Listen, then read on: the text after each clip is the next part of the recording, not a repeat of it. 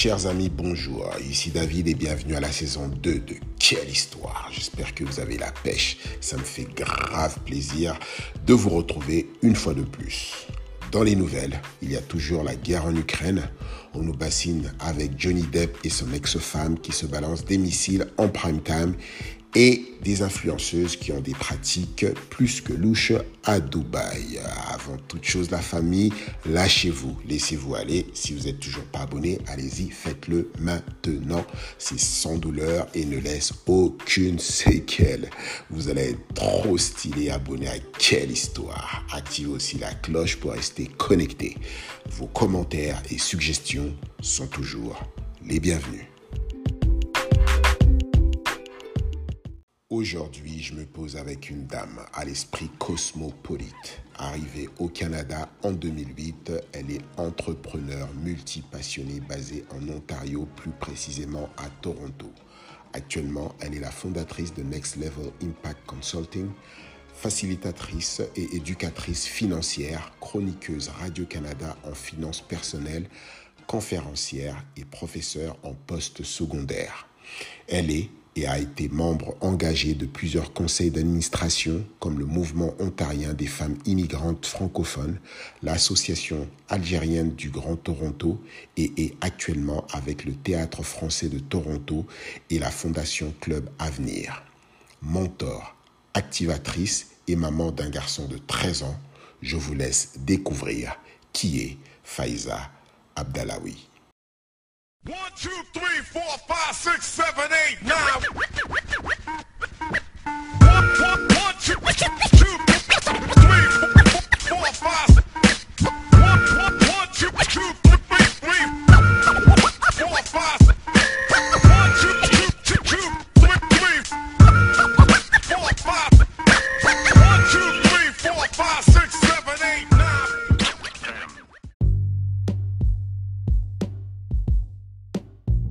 Bonjour Faïza, comment vas-tu? Bonjour David, très bien et toi? Très bien, très bien. Euh, alors, euh, on va rentrer directement dans le vif du Mhm. sujet.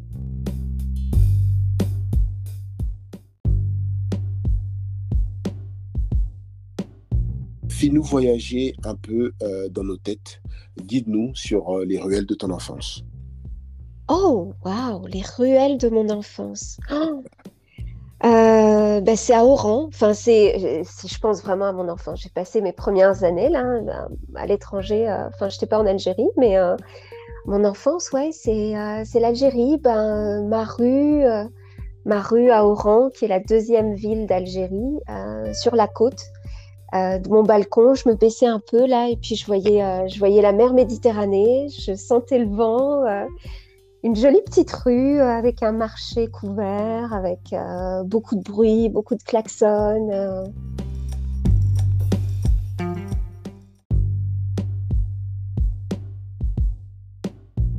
On est trois dans la famille. J'ai un grand frère, une grande sœur, et puis moi la petite dernière. D'accord, d'accord, le petit bébé. Euh, la petite teigne, j'allais dire. Je suis pas sûre que j'étais le petit bébé. Je crois que j'étais plutôt une enfant euh, agitée. D'accord, Si j'en crois ma famille. ok. Moi, je suis dernier aussi, donc je sais un petit Ah peu. ben euh, voilà. Je sais comment ça se passe. Ouais. Donc, tu es arrivé au Canada en 2008. Euh, Oui. Tu es de quelle origine? Je suis algérienne d'origine, c'est ma première nationalité. Puis j'ai fait euh, un passage entre les deux en France. Je suis restée en France une quinzaine d'années. J'ai euh, quitté l'Algérie en 94, donc j'avais une 15, euh, ouais, 15 ans, 15-16 ans. Puis je suis arrivée au Canada en 2008. Ok, pourquoi le Canada? J'ai pas choisi, c'était euh, j'étais mariée à l'époque et puis euh, mon mari en fait a- avait eu une offre, le type d'offre professionnelle qu'on ne pouvait pas refuser. C'était vraiment une une belle opportunité de venir euh, bah, pour lui travailler ici et puis moi aussi je me disais tiens l'Amérique du Nord pourquoi pas? Et euh, comme je le dis souvent, au bout de quelques semaines là, je savais déjà que je repartirais pas en France en fait. On je savais qu'il fallait qu'on reste là en fait, Ah ouais, que c'était là qu'on ferait notre vie. Ouais. Mhm. Très bien. Et euh, raconte-nous euh, ton premier jour au Canada. Quelles ont été tes impressions? Euh, Ont-elles changé depuis que tu t'y es établi c'est drôle. C'est un podcast, hein, mais tu, tu m'amènes à des images euh, vraiment très fortes. Euh, ben, le premier jour, moi, ce qui m'a marqué, j'avais jamais, euh, j'avais jamais mis les pieds, bien sûr, à Toronto ou même en Amérique du Nord. Mhm. Puis on arrivait, je pense qu'on avait une cinquantaine de kilos là de, de, valises. Puis je savais que je restais là. J'étais enceinte en plus à l'époque. Et mon premier jour, ce qui m'a frappé, c'est la route en taxi de l'aéroport jusqu'au centre de Toronto. Et je passe le long de Lakeshore, on a ces pelouses là, tu sais, avec le logo, les logos euh, des Voilà, oui, oui. Et je me dis, mais qu'est-ce que c'est que ce pays où les gens prennent autant de soin à faire des logos, c'est propre, les gens vont être gentils. Mhm. Ça m'a marqué ce premier jour, ouais. Ah ouais, Puis là, ouais. Ah, moi, j'adore Toronto. C'est un coin que, franchement, j'habite à Toronto pendant deux ans. Et puis, euh, et puis ah, j'aime vraiment Toronto. Ouais, on se sent vite chez soi en fait, parce que tout le ah monde vient de partout et, euh, et c'est l'impression que ça m'a fait d'être chez moi. Ouais, bah voilà. Et, et, et, et quand tu as quitté la France, tu venais d'où euh, de, de, de, quel coin de France? De l'Algérie. Ah, Paris. De Paris. Paris, Paris. Ouais, ouais, ouais, capitale. D'accord, d'accord, c'est pas pareil.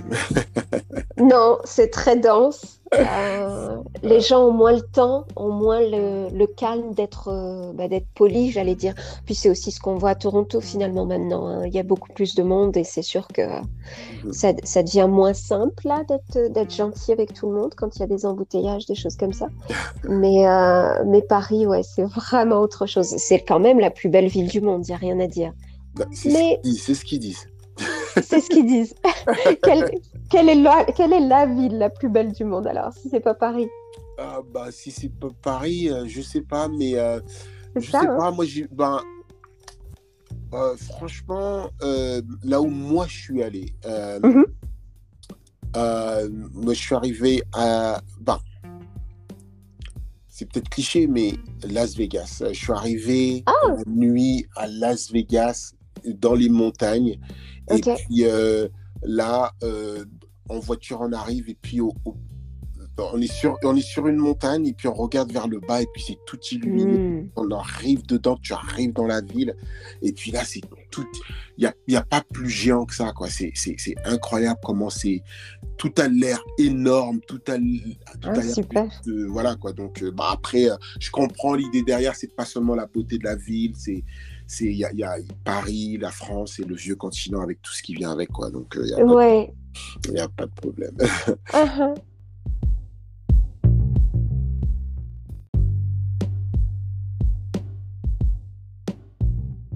Tu es fondatrice de Next mm-hmm. Level Impact Consulting. Oui. Peux-tu euh, nous donner euh, plus de détails de ce que c'est? En quelques mots, c'est toujours difficile. Hein. C'est l'arroseur arrosé. Je, soutiens les entrepreneurs pour présenter leur entreprise. La mienne, c'est toujours un peu compliqué. Euh, j'avais fait un texte sur mon site internet. J'ai finalement sorti au bout de six ans. J'aurais dû le, lire.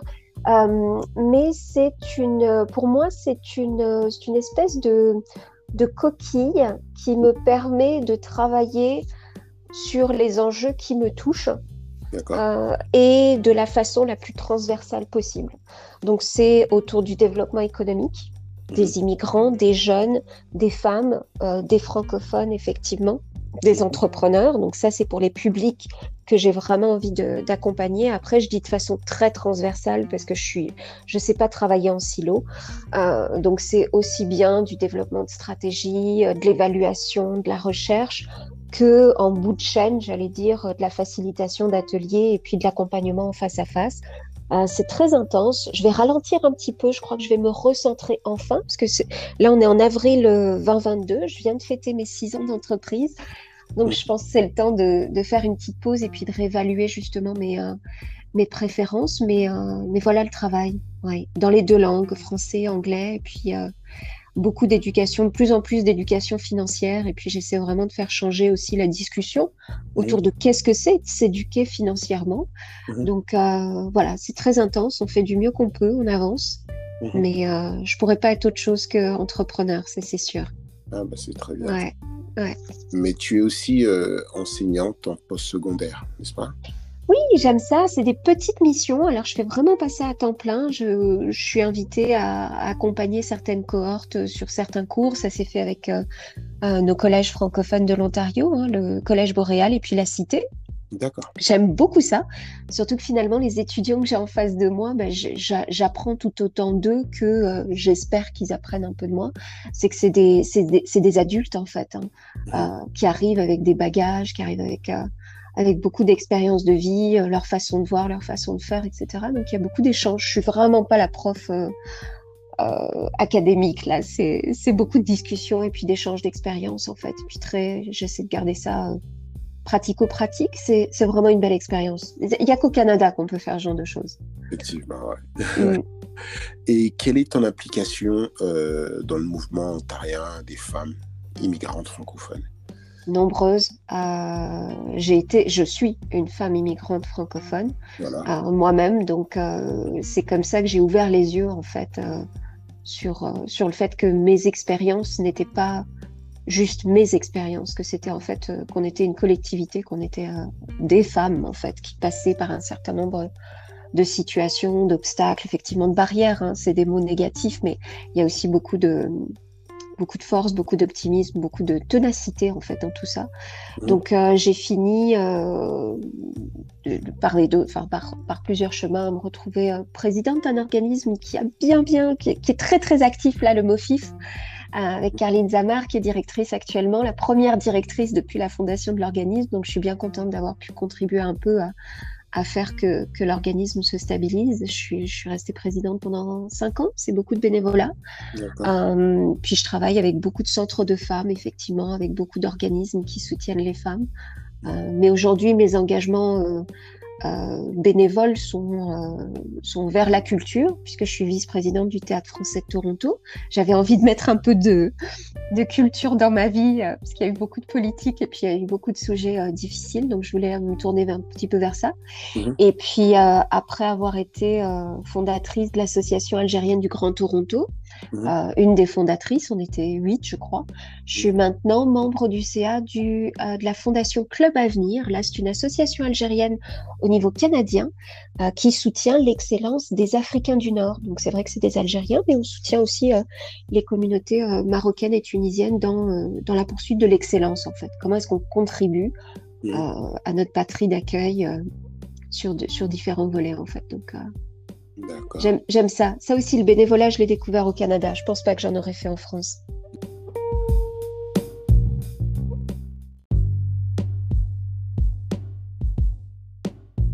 sait que les réalités du monde du travail pour les femmes n'a pas toujours été facile. Euh, Qu'est-ce que, selon toi, euh, doit encore changer? Euh, Je rigole. je ne sais pas combien de temps tu peux me laisser répondre à la question, n'est-ce pas? Deux minutes, essaye de condenser. Ah, ouais, de non, mais c'est dur. Qu'est-ce qui doit encore changer? Bah, Beaucoup de choses, en fait. Énormément de choses. Alors oui, on va parler des garderies, là, euh, parce que les garderies, c'est essentiel si on veut...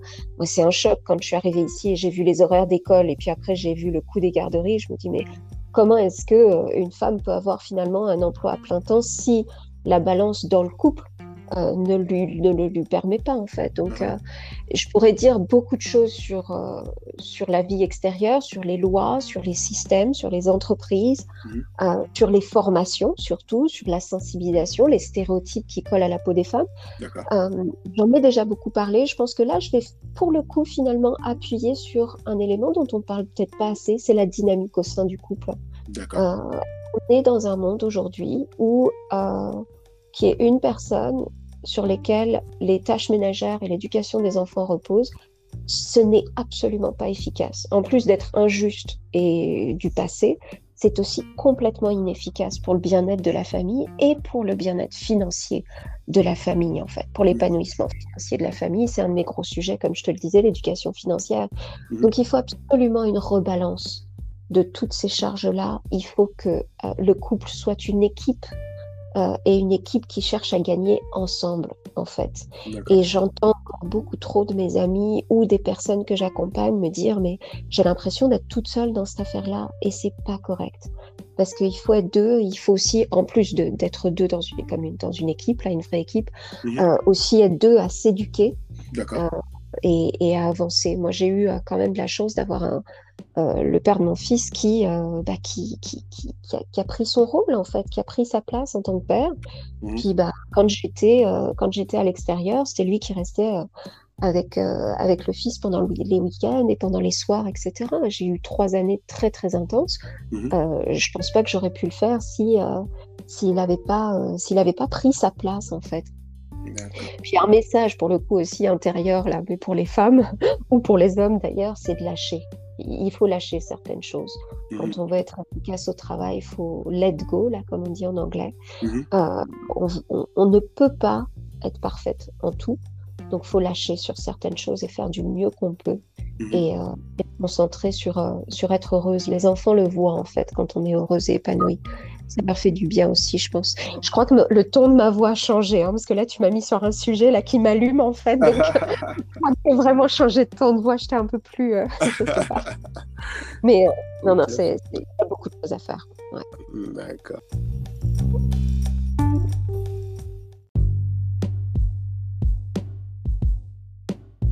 Comment jongles-tu ta vie personnelle et ta vie professionnelle?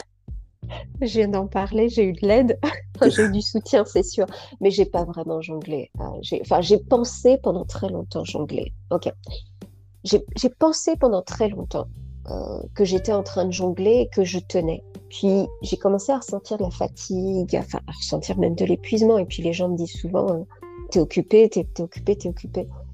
Et j'ai pensé faire un burn-out. hein. Je pensais vraiment que j'étais au bord de l'épuisement. Mais en fait, là, maintenant, je me rends compte que euh, ben, c'est mon corps qui a craqué, en fait. C'est mon corps qui a craqué, qui a dit stop. Et je me retrouve avec, en fait, un... Ça s'appelle l'hyperparathyroïdie. J'en parle de façon assez ouverte parce que c'est très, très peu connu comme désordre. C'est un désordre euh, immunitaire. C'est une...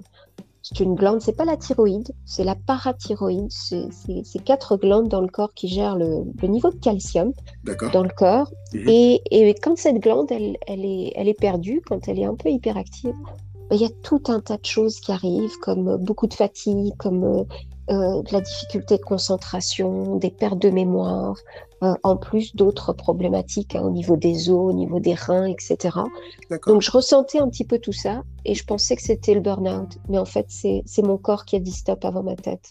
Et, et là, faut, là, faut prendre un peu de, faut prendre un peu de repos. C'est ce que je vais faire dans quelques semaines. Là. Mais euh, donc euh, l'équilibre, je crois que c'est le premier à qui je réponds comme ça. Euh, l'équilibre, ouais, je pensais que je gérais bien, mais mais faut faut pas oublier son corps en fait. Ah ouais. Sans, sans le corps, on n'a rien du tout. Sans... Ben, sans la Quand- santé, je veux dire.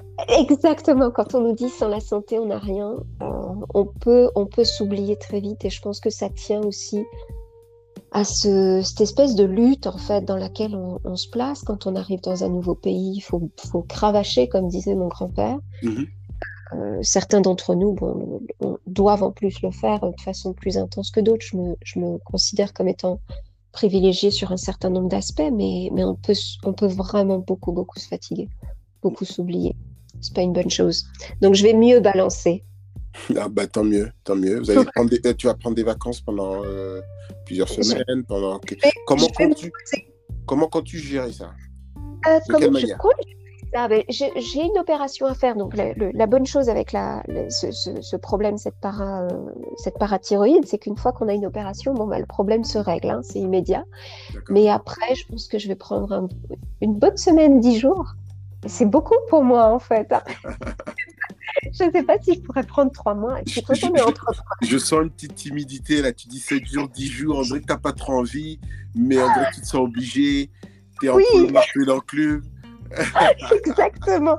C'est un état d'esprit qu'il va falloir que je que je que je que, que j'intègre en fait. Et c'est vrai que c'est particulier. hein. J'ai l'impression de toujours toujours toujours travailler, mais je considère pas que je travaille. J'aime ce que je fais, mais je n'étais plus aussi capable de le faire aussi bien là. Donc il n'y a pas le choix. Donc oui, c'est vrai que c'est de la timidité. Je me le dis à haute voix.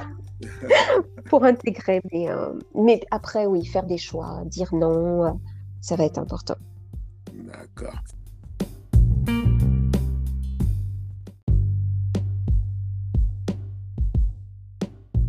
Comment euh, incorpores-tu euh, ta culture d'origine, dans ta culture algérienne, euh, dans ta vie de tous les jours?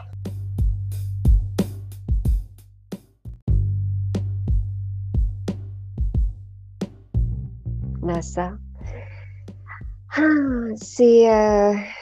Je suis, je suis en redécouverte de cette culture. Je suis en redécouverte de qu'est-ce que c'est qu'être algérienne. Puis c'est drôle puisque je viens de devenir canadienne et, et je pense que c'est finalement le moment où, je peux vraiment le faire. Mmh. Euh, L'Algérie, je l'ai quittée, c'était pas mon choix. J'ai dû le faire. C'était en 80, on, était au début de la décennie noire.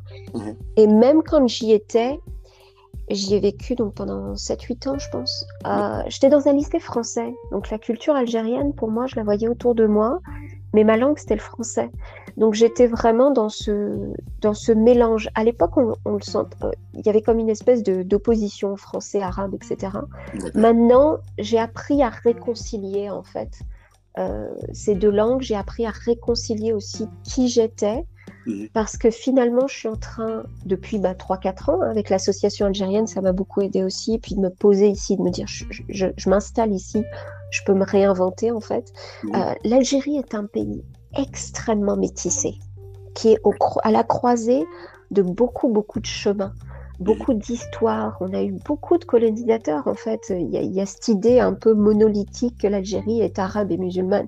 Mais c'est faux, notre histoire, elle remonte à des milliers et des milliers d'années, elle est très riche de beaucoup de choses.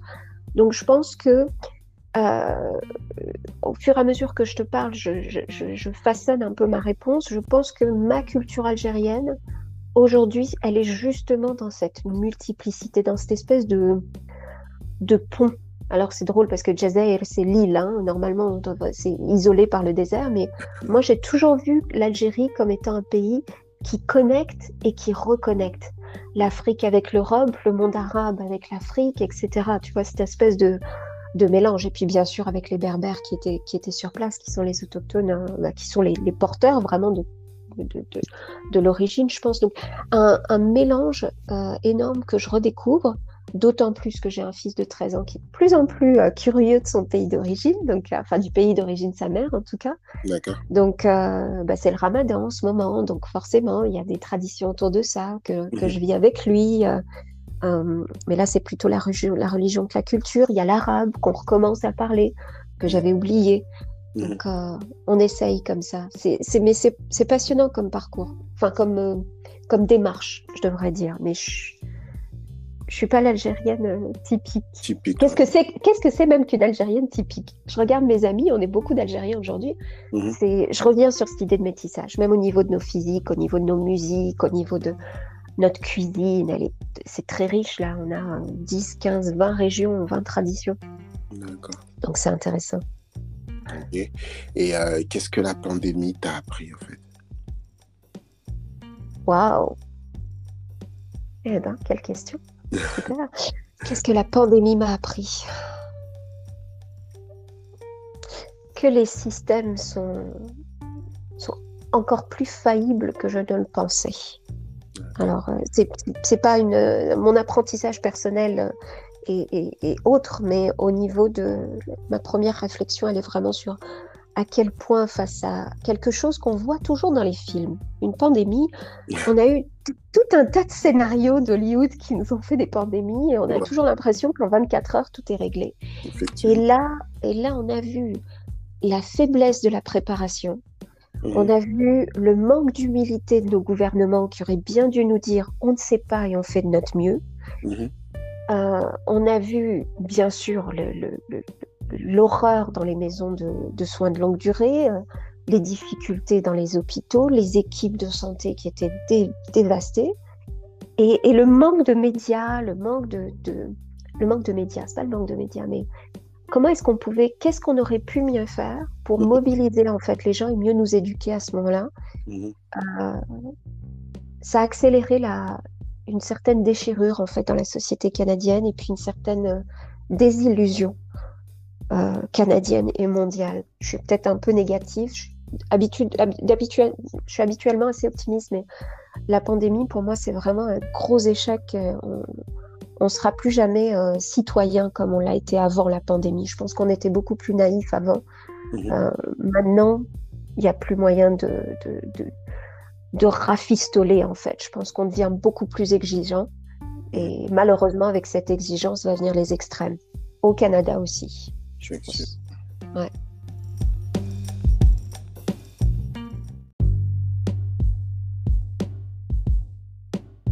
Maintenant, nous allons passer à la question. Mhm. Une question par rapport à un moment marquant de ta vie. Euh, normalement, je pose la question de cette manière. Où étais-tu quand? Par contre, dans ton cas, je ne peux pas la poser de cette manière mhm. par rapport à l'événement choisi parce que c'est un événement personnel. Donc voilà, euh, ton événement marquant est le jour où tu es devenue canadienne, en l'occurrence euh, ta naturalisation canadienne. pourquoi cet événement t'a marqué autant? Bah parce que, alors, j'ai un peu parlé de mon, mon parcours, mais c'est vrai que cette, cette date-là, donc 18 décembre hein, de 2021, donc il y a quelques semaines. Ah, ouais, euh... longtemps, ça fait ah oui, non, c'est il n'y a pas ah, longtemps. Le, le, la procédure a pris longtemps, mais, euh, euh, mais le, le, jour, euh, oui, c'est il n'y a pas longtemps. Euh, c'est un jour marquant pour moi parce que c'est dans mon enfance, j'ai vécu dans différents pays, puis j'ai pas choisi ni d'y aller ni, ni, ni, de les quitter. Hein. C'est par mm. rapport au travail de mon père. L'Algérie, j'ai pas choisi de la quitter. La France, j'ai pas choisi de la quitter. Euh, par contre, le Canada et Toronto, la région de Toronto, j'ai choisi d'y rester. Mm. Et, et, pour moi, le jour de cette nationalité, c'était, ben voilà, j'y suis, j'y reste. Et c'est une expression que j'ai utilisée plusieurs fois, c'est j'y suis, j'y reste. Euh, beaucoup d'entre nous, ces histoires de papier, moi, les, histoires de papier, d'autorisation de, travail, etc., ça m'a rendu la vie impossible en France. Mais quand je dis impossible, ça a bloqué mon entrée sur le marché du travail, ça a compliqué mes promotions, ça, ça a vraiment été quelque chose qui m'a vraiment pesé. J'ai même dû choisir ma, ma, destination de, de, voyage de noces en raison de, par rapport à mes papiers de l'époque. Donc c'était vraiment très compliqué. Et là, j'ai, avec cette nationalité l'assurance sauf catastrophe, que je suis chez moi, encore une fois. Et ça me donne l'opportunité maintenant de respirer. Et ça, c'est un mot que je me suis dit toute la journée. Je me suis dit, maintenant tu respires, maintenant tu respires, puis tu tu t'installes, tu plantes tes racines. On a notre, notre sage Fété Kibiondi, euh, directrice de Sophie Franck, qui vit dans la ah, région de Niagara. Je la connais. Bah oui, mais elle a une phrase superbe qui dit Là où tu es semé, tu grandis. Et, voilà, maintenant, j'ai toujours voyagé léger, hein, même quand j'ai déménagé pour m'installer dans ma nouvelle maison. Mhm. J'avais, j'ai très peu d'objets, j'ai très peu de choses. Puis là, maintenant, bah, je, me, je pose mes valises, en fait. Et c'était, euh, c'est vraiment, il y a un avant et un après pour moi. Donc, euh, particulier. Donc, en fait, euh, c'est un moment d'enracinement, quoi tu t'es toujours senti un petit peu euh, déraciné, un petit peu mais, euh, oui. Dans, bah oui. dans le vent, quoi. exactement. Moi, quand la, la, question la plus difficile qu'on peut me poser, c'est d'où tu viens? Je mhm. viens d'où? Euh, je suis née en Suisse, donc pour les Américains, si je devais leur demander une carte verte, je rentre dans les quotas suisses, pas algériens, mais suisses. Euh, j'ai vécu effectivement en Algérie, mhm. mais avec une double culture. Euh, est-ce que j'étais vraiment française? Je suis très parisienne, je suis très attachée à la France au niveau culturel, intellectuel, etc. Mais même physiquement, je veux dire, les gens parfois me disent Mais t'es pas algérienne, toi. Tu, tu... Donc c'était toujours une grosse un gros mélange et je disais toujours je suis citoyenne du monde. Puis j'ai fait mon test ADN. Euh, puis mon test ADN me donne des résultats très intéressants qui font que je suis effectivement ben, africaine. Maintenant, je dis je suis nord-africaine. Euh, donc ça, c'est une, partie de la réponse. Mais ce que j'aime avec le fait d'être canadienne, puis d'avoir effectivement cette nationalité canadienne, c'est que maintenant, je peux dire euh, je suis point, en fait c'est, le, Canada m'offre une coquille ou m'offre une, un espace où on peut se définir. Parce qu'en France, on va toujours dire mais t'es d'où Ah mais non, mais t'es, t'es d'où vraiment en fait Tu vois, tu, tu, l'as déjà entendu ça, je suis bah, sûre. Bah Et en fait ici, mhm. hein? Oui, non, non, mais en fait, euh, je vais juste rebondir par rapport à ça. Uh-huh. Moi, quand j'ai quitté la France, euh, ben, Ah ben en, oui. France, en France, on te, on te- on te le rappelle, tu peux être français, tu peux être machin. À partir du moment oui. que t'es pas blond aux yeux bleus ou t'es pas brun, t'es pas blanc, ben, on, va toujours te dire, ben, tu peux pas dire je suis français. Si tu dis que t'es français, c'est comme si tu reniais, tu reniais tes, tes origines. Et, Oui. et, et, et donc, tu dois toujours dire, ben, je suis de tel endroit. La France te laisse pas, te donne pas cette opportunité-là de te sentir chez toi, même si tu as la nationalité. Ah, voilà. Quand je suis arrivé au Canada, c'était- l'inverse. Je suis tombé sur des gamins qui me disaient, euh, euh, je leur demandais, euh, bah, tu viens d'où Les gamins ils me disaient, bah, moi, je, bah, mes parents viennent, je dirais, Oui, dans un exemple, mes parents viennent du Congo, mais moi je, moi, moi, je suis canadien, mes parents viennent du Congo. Et ça, Oui. ça me rendait dingue. Je dis, mais comment tu peux dire ça, un truc comme ça? T'es congolais, tu viens après, j'ai compris, ça m'a pris du Ouais. temps. Mais après, Ouais. j'ai compris, j'ai dit, bah, c'est ça l'intégration. Parce que ce gamin, ouais. la vérité, c'est qu'il n'est pas, il est pas congolais. Il est canadien. Il est né ici. Il n'a jamais mis les pieds au Congo. Comment tu peux lui dire qu'il est congolais? Ses parents sont congolais, mais pas lui. Et c'est la Eh vérité. Et, et, et, et, j'ai toujours, euh, c'est c'est marrant que tu dis ça, parce que j'ai toujours ces discussions, j'ai toujours donné cet exemple à, à mes amis ou en. France ou ça, en disant l'intégration a commencé de a- a- a- la, la bonne intégration canadienne a commencé de là et que tu Ouais. vois des gamins jamais à l'école on va te demander à un gamin ouais mais tu, tu viens d'où? Ah ouais mais ben ouais mais d'accord ouais mais ouais que tu dis que tu es Mais canadien vraiment, tes vraiment, origines- quoi. tes Voilà, origines ouais mais bah vas-y arrête euh, tu, viens d'où? Exact. voilà c'est comme ça Eh ouais, et, et c'est comme ça que les, les, les gens, les, les immigrants euh, ou les, les, les, les, les Canadiens de seconde euh, Génération. génération bah, se sentent totalement canadiens euh, Ouais. et tout ça. Et, et l'intégration se fait automatiquement et de façon très, très subtile. ouais, Alors que en France, on, on te le dit, ouais, tu n'es pas français. Oui, tu as petite nationalité, mais on veut toujours que tu te, que tu te, tu te présentes de, par rapport à tes origines. Mais après, on dit oui, mais les gens, euh, les immigrants, ils se, ils, ils, ils, euh, ils s'impliquent pas ou, euh, ou, ou, euh, ils s'adaptent pas ou ils restent toujours. Ou ils ne s'assimilent pas. S'assimilent pas. Ouais, mais La France, c'est l'assimilation. l'assimilation, mais de, de par la manière dont vous les traitez, vous leur parlez, vous, vous leur démontrez que c'est pas Mhm, mhm. des, des Français. Ça sera toujours des Français de seconde zone, des. Français nés. Alors que c'est pas comme ça. Mais tu as tout à Ouais. fait raison. Ouais. Mm. Ben, t'as, t'as tout dit, c'est exactement ça. Cette sensation, par contre, va falloir se battre pour. Mhm. Et puis pour qu'elle, pour qu'elle soit préservée. Et je pense que ça viendra des parents, en fait. Euh, à nous de protéger cette idée que ils sont canadiens. Mon fils est canadien, il est né ici, exactement. Il n'a jamais mis les pieds en Algérie. Il est allé en France, son père est français. Mhm. Mais il se sent pas français. Je veux dire, il me dit toujours, mais il n'y a même pas de Tim Horton, maman, en, Al- en France. Je dis, ben oui, mon cœur, effectivement, toi, tu grandis avec le Tim Horton. Mais, euh, mais après, c'est. Et, et- et pour rebondir sur ce que tu viens de dire, c'est vrai qu'en France, on, on aurait pu nous dire, ou on, on nous disait, puisque moi aussi, on pensait que j'avais grandi en France, euh, euh, t'es français, mais.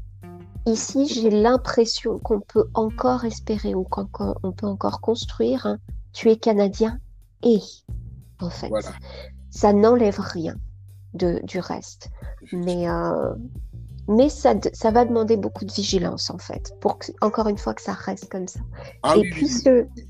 ouais. je me rappelle d'une vieille personne, j'avais j'avais emmené mon fils, ça faisait plusieurs années, je pense qu'il devait avoir deux ou trois ans, pour qu'il apprenne à faire du... euh, euh, à glisser du patin à glace euh, sur le pour le hockey là je, je, je suis pas sûre que ça s'appelle patin à glace mais parce que moi je sais toujours pas c'est sur ma bucket list de canadienne de nouvelle Moi non canadienne plus, moi non plus. et voilà donc il était sur la glace et puis il y avait ce vieux monsieur euh, Mhm. visiblement au Canada sans doute ou en tout cas ses parents depuis deux ou trois générations et, euh, et puis commence, on commence à discuter. Il me fait oh, votre fils, il apprend et tout. Je lui dis bah oui, bien sûr, etc. Donc on commence à rigoler. Et il me dit je sais pas ce qu'il m'a dit, ou c'est moi qui lui ai fait la réflexion. Je lui dis mais je suis pas, euh, je suis pas canadienne, je suis française et algérienne. Puis il m'a regardé, il me dit mais vous vivez ici depuis combien de temps? Je lui dis bah on est arrivé. J'ai dû lui répondre il y a trois ans. Il me dit bah ça y est, vous êtes canadienne alors. Et d'avoir ce vieux monsieur qui Uh-huh. ressemblait en rien en fait à moi, mais vraiment, je veux dire, on n'avait aucun point commun à part d'être assis tous les deux dans le même espace, de me dire, ben, vous êtes canadienne, voyons. Je me suis- Tu sais, c'est comme, tu as des moments là où il y a presque les larmes aux yeux, où tu te dis, mais c'est si simple en fait. Exactement. Ça pourrait être si simple. Puis on fait l'enregistrement aujourd'hui. Bon ben, euh, on a les élections en France dans quelques jours. Ben voilà. Après-demain, donc qu'est-ce que ça va donner? Et puis, faut pas se leurrer. Par contre, il faut pas se leurrer. On a les élections aussi au Canada qui ont commencé à réveiller certains certains discours. On a des réalités sur le terrain. contre certains groupes, l'islamophobie, l'antisémitisme, etc. C'est aussi ici. donc, va falloir, va falloir être euh, vigilant, actif et, ne pas se braquer, ne pas refaire les erreurs qu'on a vues en Europe. Moi, c'est ça qui m'obsède depuis que je suis arrivée. J'avais fait la réflexion on a dix ans avant que ça, que ça passe un peu euh, euh, en première ligne, là, cette question de l'identité canadienne. Et, et, on y est, en fait. Donc, on va voir comment est-ce qu'on en ressort. Bien, j'espère. va falloir, parce qu'après le Canada, on va où? Nulle part. Bah, bah, voilà, non, non, on peut plus se barrer comme ça tout le temps. non, non, je suis là, je reste. Ah, je suis là, je reste. Ouais.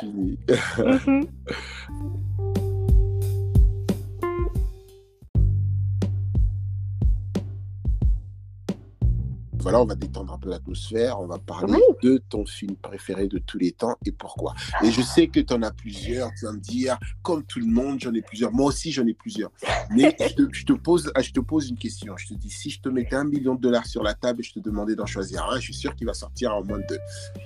c'est drôle ça.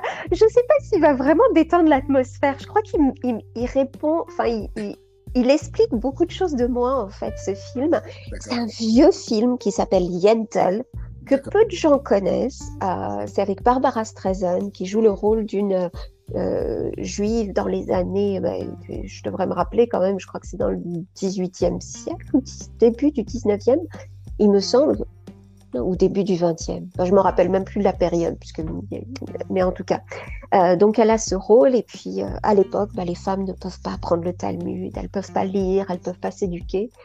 Et c'est une, euh, c'est un film où il y a aussi beaucoup de chansons, elle chante beaucoup. Et je crois que je l'ai vu, ce film, je devais avoir 12 ou 13 ans, j'étais en Algérie. Puis l'Algérie, bon bah à l'époque, il y avait l'intégrisme qui commençait, et puis il y avait aussi la démocratie en fait, hein, qui promettait beaucoup l'ouverture, le multipartisme et tout. Donc je pense qu'il y a eu un espèce d'effet miroir entre ce film et, moi, ce que moi je vivais, ce que mhm. moi je vivais et ce que je voulais vivre surtout. Euh, donc euh, il y a une des chansons dans le film qui dit toujours où est-ce que c'est écrit où est-ce que c'est écrit qu'on peut pas apprendre Où est-ce que c'est écrit qu'on peut pas vivre Qu'on peut pas déployer ses ailes Voilà, c'est une très très belle chanson qui m'a toujours marquée et ça résonne beaucoup avec ma vie aujourd'hui en fait. là, là, tu parles de ton film préféré là. Ah oui, mon film préféré, Yentl. Ouais, ouais. d'accord. Ouais. Donc il, il, détend pas trop l'atmosphère en fait, il est très dur comme film. Et ta chanson préférée de tous les temps? Et pourquoi? Oh, c'est dur. La même chose, un million de dollars sur la table. Un film, ah, une chanson, pardon. oh mon Dieu. Euh, bah, je crois que j'ai dit, ouais, il y a, y a, une chanson. Bah tiens, je vais choisir une autre Zina. D'accord. Euh, parce qu'il y a deux chansons algériennes, en fait, où le titre c'est Zina. Et il y en a une, c'est euh, Zina de Raina Rai.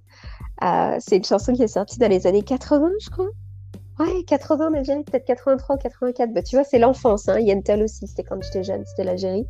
Et j'adore cette chanson. Tu me la mets, bon, les larmes viennent, c'est sûr. Donc je suis désolée, ça détend pas encore beaucoup l'atmosphère. Mais j'adore cette chanson. Je m'en lasse pas. Je m'en lasse pas.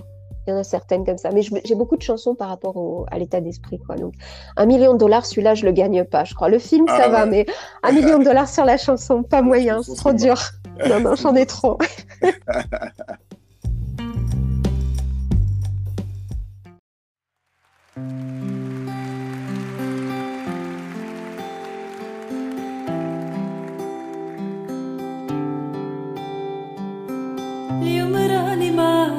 غدوة تأني بتمني نكتب بالمكتوب ونكون أحدان آه يا قلبي شوف هواك ونرماني. فوق بحر صافي بموج وداني معاك.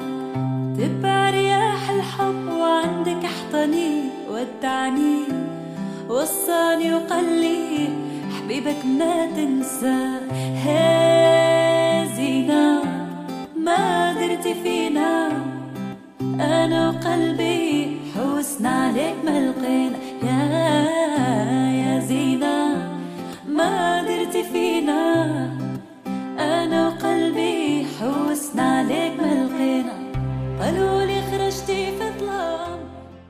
On va passer à l'entretien identité. Quelle influence a ton multiculturalisme dans ton quotidien? Waouh. Euh, alors j'espère, j'espère que ça me permet de me connecter avec les gens plus facilement. J'ai tendance à plutôt regarder ce qui me ram- ce qui me lie à quelqu'un Mhm. que ce qui me sépare de cette personne-là. J'espère être capable de faire ça.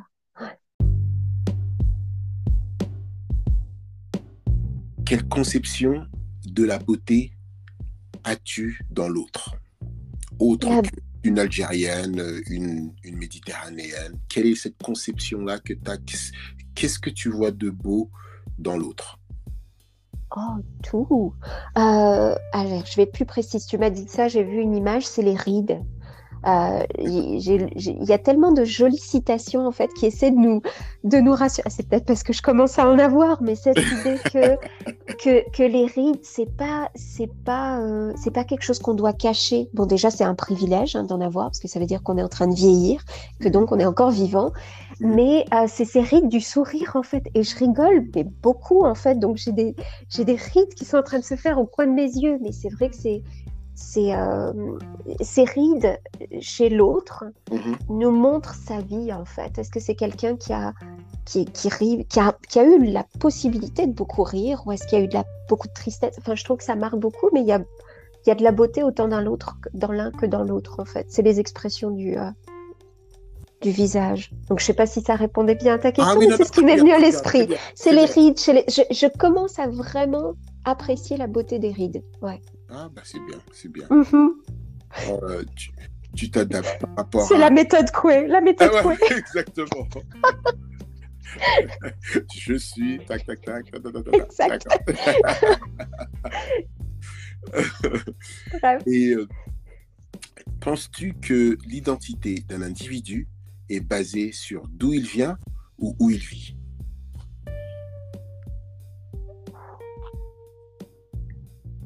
Allô? Waouh. Je crois que. Ben oui, mais du coup, euh, euh, d'où il vient, où il vit? Hmm. J'allais dire ni l'un ni l'autre. En est l'autre. en fait. Non. Euh, non, c'est trop personnel, en fait. C'est un mélange des deux. C'est, euh, Et encore, c'est encore plus que ça. Mhm. Parce que on pourrait prendre deux personnes qui viennent exactement du même endroit. Qui vivent exactement au même endroit, et ça sera déjà deux identités différentes. J'aime, pas beaucoup l'identi... Comment est-ce qu'on appelle ça? L'identitarisme? Non. C'est quoi le mot en français? Euh, pas, y y a- ouais. ouais, quand, quand on se regroupe trop, c'est pas quand on se regroupe trop, c'est quand on se définit trop Mhm. par rapport à une chose. Je trouve ça dangereux. D'accord, effectivement. Ouais. Moi, j'ai toujours dit, hein, j'ai toujours dit, hein, je sais pas si tu es croyant, Mm. Croyant, et j'ai toujours dit, euh, j'ai toujours pensé, j'ai cette, euh, cette euh, intime conviction que, que, que Dieu nous a fait de différentes couleurs, de différentes tailles, de différentes... Tout ça justement pour nous tester. Au fait, c'était un test pour voir si, euh, si on va, si on va tous s'aimer, comment on va s'aimer, comment on va le faire. Et, et, Exactement. et à force de dire, euh, moi je suis comme ça, moi je suis, da, da, da, da, Ouais. moi, je suis le meilleur, moi ma race est ceci, moi ceci, moi cela, Ouais. bah, on est justement en train de se, de se casser la gueule.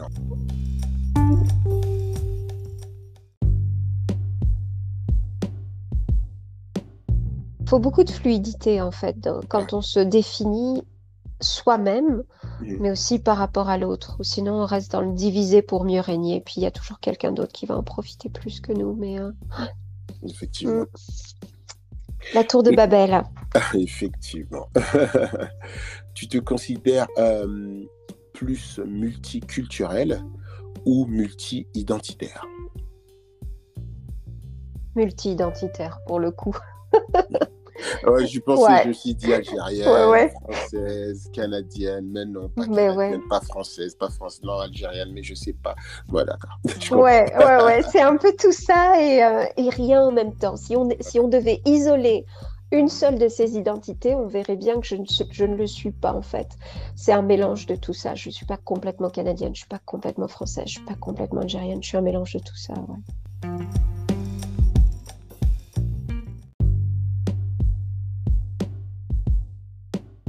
Mais c'est peut-être le, le, le, jour où je suis, bah, le 18 là, décembre, où je suis devenue canadienne. Puis c'est drôle parce que je faisais la cérémonie sur mon ordinateur et puis en face, j'avais mon fils qui était assis devant la, devant la télé et il y avait euh, la finale en fait Algérie-Tunisie pour la Coupe arabe. Donc j'ai trouvé le clin d'œil, mais génial, puis neiger dehors, etc. Mais ce jour-là, j'ai consciemment, très consciemment pensé, et puis je voulais que ça, que ça vienne avec cette respiration de me dire bon bah ça y est maintenant la, bah, la boucle est bouclée et tu es tu sais quand on dit être ou ne pas être là toute la c'est là la question etc mm. maintenant je suis en fait personnellement mm. et je suis comme un puzzle de tout ça et, et je pense que personne pour le coup ne peut nous l'enlever. Ça, pendant longtemps, ça m'a gêné de dire que c'est pas que ça m'a gêné, mais je disais soit que j'étais schizophrène. Alors à l'époque où on parlait de maladie mentale comme si c'était effectivement un jeu, parce que la schizophrénie, bien sûr, c'est loin d'être un jeu, mais j'ai souvent dit que j'étais, j'ai souvent dit que j'étais schizophrène entre française et algérienne, mhm. et après que j'étais caméléon. Mais un caméléon, ça n'est plus rien finalement. Si c'est tout, si tu es tout, tu n'es plus rien. Et quand j'ai fait je, me suis fait un pacte avec moi-même. Je me suis dit, OK, maintenant tu sais où tu peux rester. Tu es là, tu as choisi. Tu as choisi pour les bonnes raisons. Euh, ton fils en plus grandit ici, c'est très bien. Mais maintenant, tu te redéfinis toi-même. Et, et, c'est tout. Point, en fait. C'est je suis, point. Euh, donc, euh, c'est un espèce de, voilà, de, grosse, de gros mélange, mais, mais je suis plus en paix avec ça, je pense. Je chercherai plus à justifier l'un ou l'autre. Pour le foot, c'est dur. Mais pour le reste, ça va. Et en plus, le Canada sera à la Coupe du Monde euh, l'année prochaine. Ah ouais, non, mais attends, mais oui, euh, c'est ça. Mais l'Algérie n'a pas été qualifiée, donc ça va, tu peux, tu peux Exact. Mais maintenant, je vais aller soutenir tous les voisins les uns après les autres. Écoute, donc euh, à chaque fois qu'il y a quelqu'un qui va être éliminé, on va suivre le prochain, il n'y a pas de problème. Ben voilà, c'est ça. c'est cette idée des poupées russes, tu sais, quand, on, quand le, plus petit, de la plus petite définition qui je suis. Je suis, j'imagine, oranaise, mais après, je suis algérienne, après, je suis euh, maghrébine, après je suis africaine, après je suis quoi Tu vois, tu grossis en fait au fur et à mesure. Donc quand voilà, donc euh, tout va bien. Le gagnant sera sera voisin et ami. Pas de problème. C'est la beauté de la chose d'ailleurs. Exact.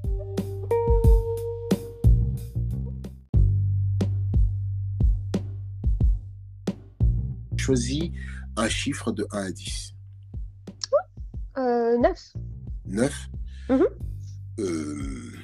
où te vois-tu dans 9 ans? Oh, ok. Euh, dans 9 ans, bah, dans 9 ans, j'en ai 5 ans. Inch'Allah, comme on dit chez moi. Mhm. Euh, non, 53, pardon, je ne sais plus compter. J'en aurai 53. Euh, si Dieu me prête vie, 53 ans. Mais je fais une blague toujours le 1er avril sur mon Facebook en faisant croire que je suis restée assez euh, enfantine. Là, je fais encore des blagues pour le 1er avril. Euh, mais je fais toujours une blague en disant que je suis ailleurs, en fait. J'envoie une photo, puis je dis que je suis au Brésil, etc. 53 ans, j'aimerais bien euh, prendre plus de vacances. Voilà, être en capacité de vraiment faire, de, voyager plus. Maintenant que je sais où je peux revenir, tu vois, ça va loin quand même, hein, cette idée de, de papier là qui m'a traumatisée c'est que maintenant que je sais où je peux revenir sans problème, je pense que je vais, je vais, je vais prendre plus de temps pour aller voyager un peu, sans me poser de questions. Donc voilà ce qu'on peut me souhaiter. 53 ans, je fais euh, pas forcément le tour du monde, mais je me balade un peu plus. D'accord. Faïza, merci. Merci. Au revoir. Au revoir.